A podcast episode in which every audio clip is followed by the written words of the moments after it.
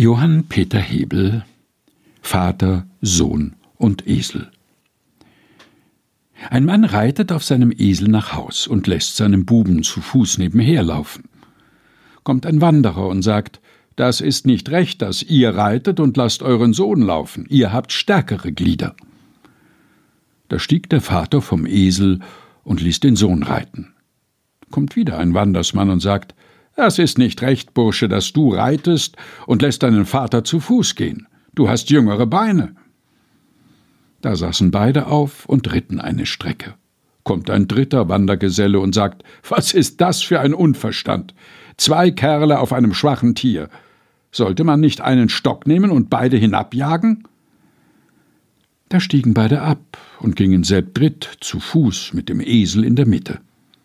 Kommt ein vierter Wanderer und sagt, ihr seid drei kuriose Gesellen. Ist's nicht genug, wenn zwei zu Fuß gehen, wenn einer von euch reitet?